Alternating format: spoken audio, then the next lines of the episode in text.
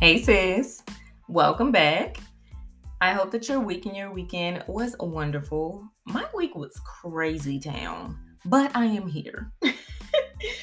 um, this is a drop in episode, so if you're not familiar with the format, it will be a little bit shorter, you know, sweet and to the point. And yeah, I'm not going to hold you long because what I want to share is going to pack a punch it did for me anyway. Like, I feel like when I had this moment of clarity, I was like, okay, God, I see, I see what you're doing there. Um, yeah, so I was like, I'm just, I'm gonna come on here and share this with my sisters. And yeah, I'm gonna get on out of there. And I'm gonna just, you know, just sit it right down on the table and just walk away quietly and pray your strength in the Lord. No. Yo, I am in a mood today. I just talked to my friend and um, she had me cracking up. And if she listens to this episode, she is going to know why. and so I'm a little out of sorts, um, but it's all coming from a good place. I'm, I'm, a, I'm a little jolly, acting a little silly. But, anyways, let me get to the point. Here is your confirmation. If you are anything like me, you seek confirmation. Like I seek confirmation in everything. If I want to do something, I am like, God, you got to make it plain for me. You got to point to what needs to happen. You got to give me signs. You got to affirm me and confirm me. Like I am that person. And while it is good to want to be validated by the Holy Spirit or even by friends, family, you know whomever it is that you you value their input it can also be a hindrance because you can find yourself needing confirmation for your confirmation. That's me. I'm like, okay, confirm me again. I'm the person who calls when I have a reservation. I just want to confirm. And they're like, ma'am, I spoke to you yesterday. You really do not have to confirm again. um, but yes, that is me to the T. And you know, sometimes confirmation just isn't what we need. We are past the point of confirmation. Because to be honest, anything can be confirmed. If you are focused on confirming it, you can confirm it. You can try to argue why you should buy an iPhone or why you should not buy an iPhone, and they will all make sense.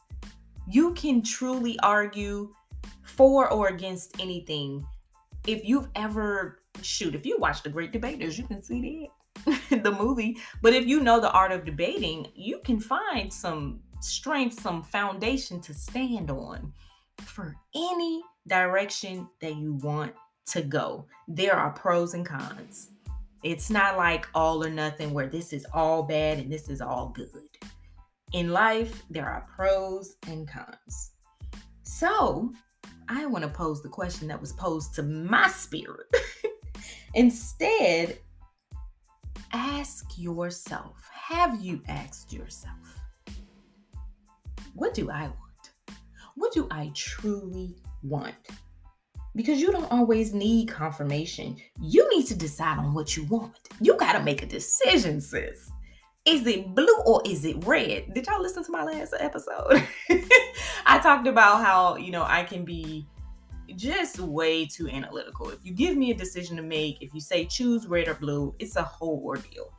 And so instead of looking for confirmation for the red or confirmation for the blue, just simply doing a gut check and asking, what do I want? Do I even like red? Do I even like blue? What what uh, what do I feel like I'm gonna look like if I wear this blue, if I wear this red? What mood am I in? What is it that I want? Because here's what here's what the spirit presented to me, y'all. This was a like prayer time moment, okay? I'm coming to you straight from prayer. No. I told y'all I was being silly today. But you know, God said in his word that he will never leave us nor forsake us. So, what that tells me is that no path is wrong. As long as it isn't sinful, it isn't morally wrong, it's up to you. He wouldn't have given us free will if he didn't want us to choose. If it was going to have to be one way and that's that, then that's how it would have been. But God is like, there are colors and flavors and genres and types of people and mindsets and locations and careers and passions and interests. And all of that creates beauty in the world. And so I am going to leave it to you to decide what it is that you want. And then when you walk after what it is that you want, I will come behind you and I will confirm that thing and I will affirm that thing. Like I said, as long as it isn't sinful, wrong, harmful, then truly the, the decision is on you. If it's a career choice, the decision is on you. If it's an outfit choice, the decision is on you. If it's something related to business, it's on you. And you go to God and He's like, either way works, you know? Like if you want to take a left, I'll be right there. And if you want to take a right, I'll be right there too. But what do you want, Adrian? What do you want? Because I am never going to leave you and I'm never going to forsake you. So you don't need confirmation today, sis. That's that's I'm not going to sit here and iterate and reiterate. You don't need more confirmation. Okay? A lot of times we we get the confirmation just in our spirits. It's a subtle, quiet, quick check in our spirits. A yes that is really just there to say that this thing isn't wrong because you would feel convicted otherwise, right? Like if you were going to go after something that the spirit was like, don't do that, that spirit is going to let you know and convict you. If you don't feel that conviction, then this choice, this one lies in your hands.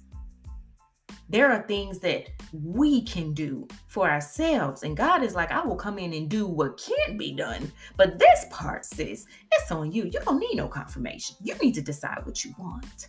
And that's that on that. I hope that you enjoyed this episode, and I hope that you'll meet me right back here next time on Relatable Rhetoric.